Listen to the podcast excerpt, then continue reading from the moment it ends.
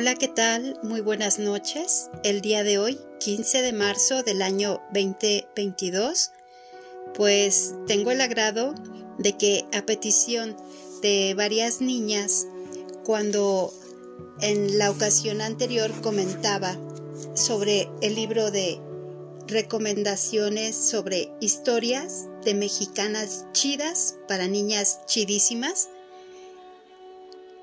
existió la petición de varias niñas que me pedían que pudiera hablar de una historia que se encuentra en este libro. Muy inspirador, tiene la biografía de aproximadamente 60 mexicanas que han realizado actividades notables y las autoras, por ejemplo, Luciana Abiondo, dice, había una vez una niña chida, que puede ser tú, yo y todas las mujeres del mundo. Créelo, siempre tendremos nuestra historia chida.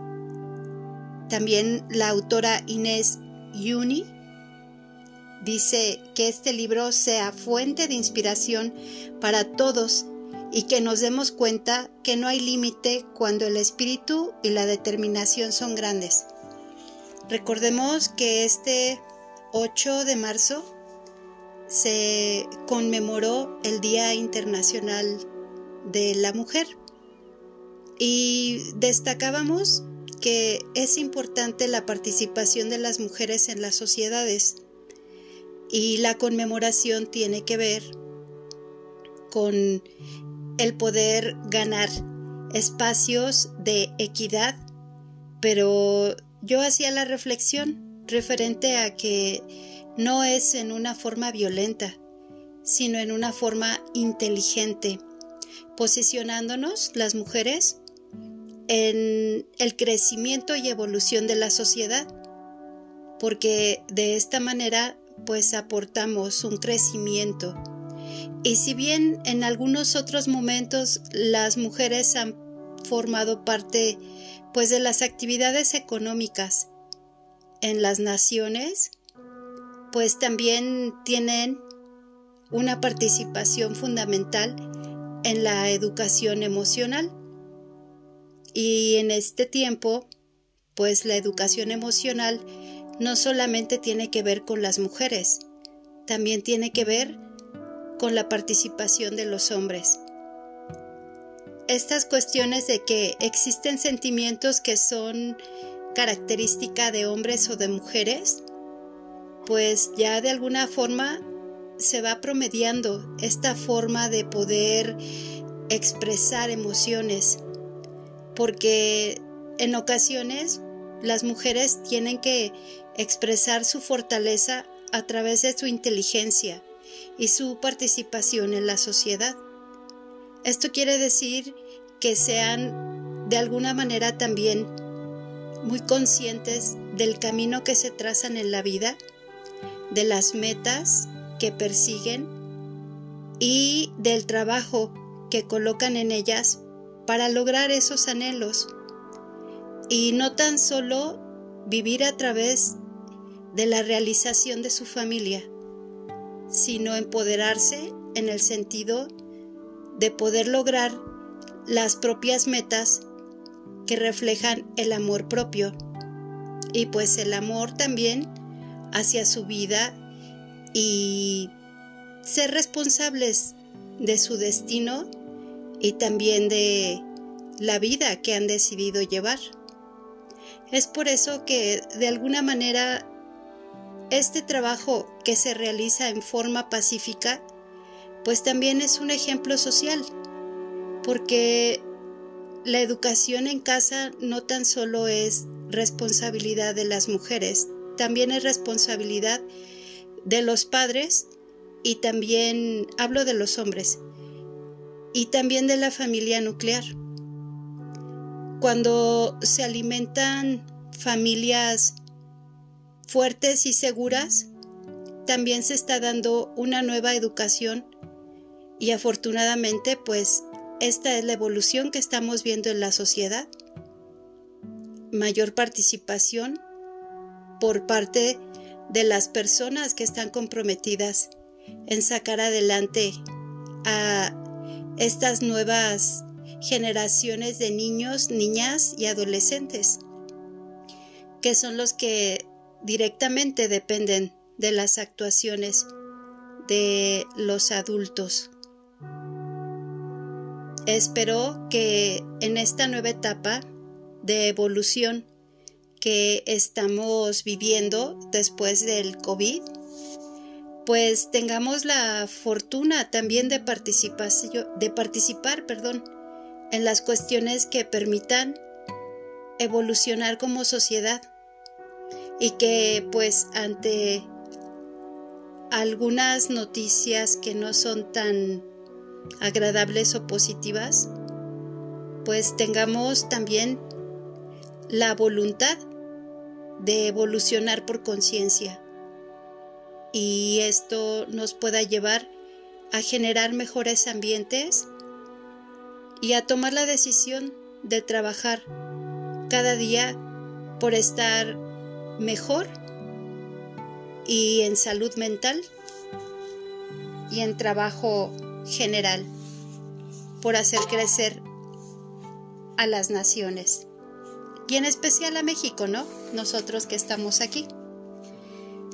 Pues bien, doy lectura a la biografía de Tania Moss, que es diseñadora de joyas y que esta biografía está contenida, como platicaba hace unos momentos, platicando de libros, acerca de historias de mexicanas chidas para niñas chidísimas.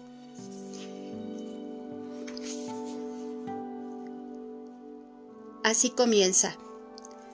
Había una vez una niña chida que se sentía libre como las mariposas. Tania había nacido en una familia judeo-mexicana y era la mayor de tres hermanas. En su casa esperaban que se casara joven, pero ella no estaba segura de querer aceptar ese destino. Tenía 18 años, diseñaba joyas con alambritos y era muy talentosa. Todas las amigas querían sus diseños. Pasaban los años y Tania era cada vez más independiente. Vivió un año en Israel, luego decidió estudiar diseño gráfico y regresó a México. Aunque no estaba lista para mudarse a París a estudiar diseño de modas, lo estuvo al año siguiente para vivir en Estados Unidos. Solo podrás irte cuando termines tu carrera, le dijo su papá, pero olvidó que siempre aconsejaba a Tania a ser independiente. Entonces ella dispuso de una pequeña herencia que su bisabuela le había dejado como regalo para su futura boda y buscó el apoyo de sus abuelos. Consiguió el dinero que necesitaba y lo invirtió en más educación. Pronto descubrió que existía una oportunidad para comenzar su negocio como diseñadora de joyas.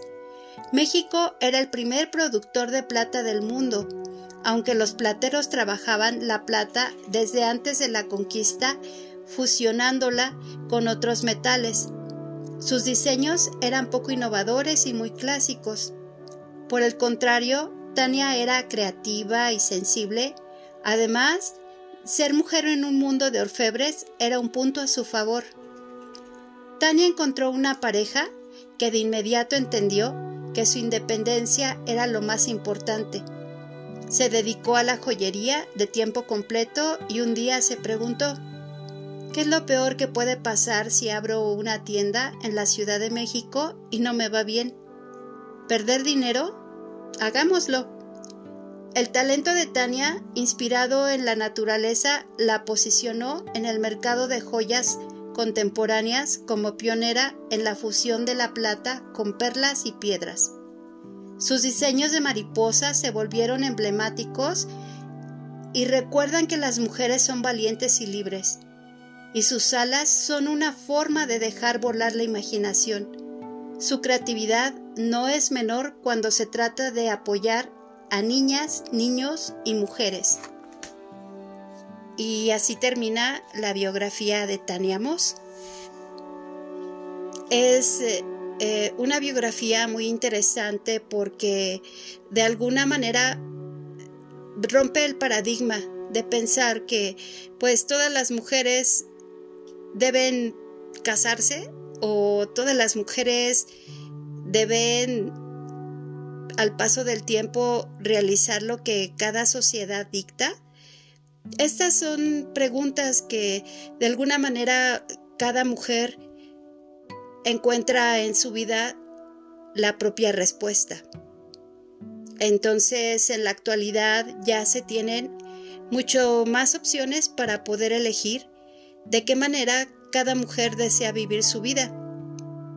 Tania decidió que la educación, el emprendimiento y la seguridad de llevar a cabo su sueño iba a realizarlo, independientemente de que tal vez tuviera un buen o un mal fin.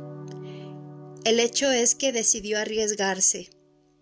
Y yo creo que pues es un ejemplo de que en el deseo de lograr las cosas se puede trabajar, se puede disfrutar y también se puede comprometer cada mujer en la responsabilidad de conducir su vida.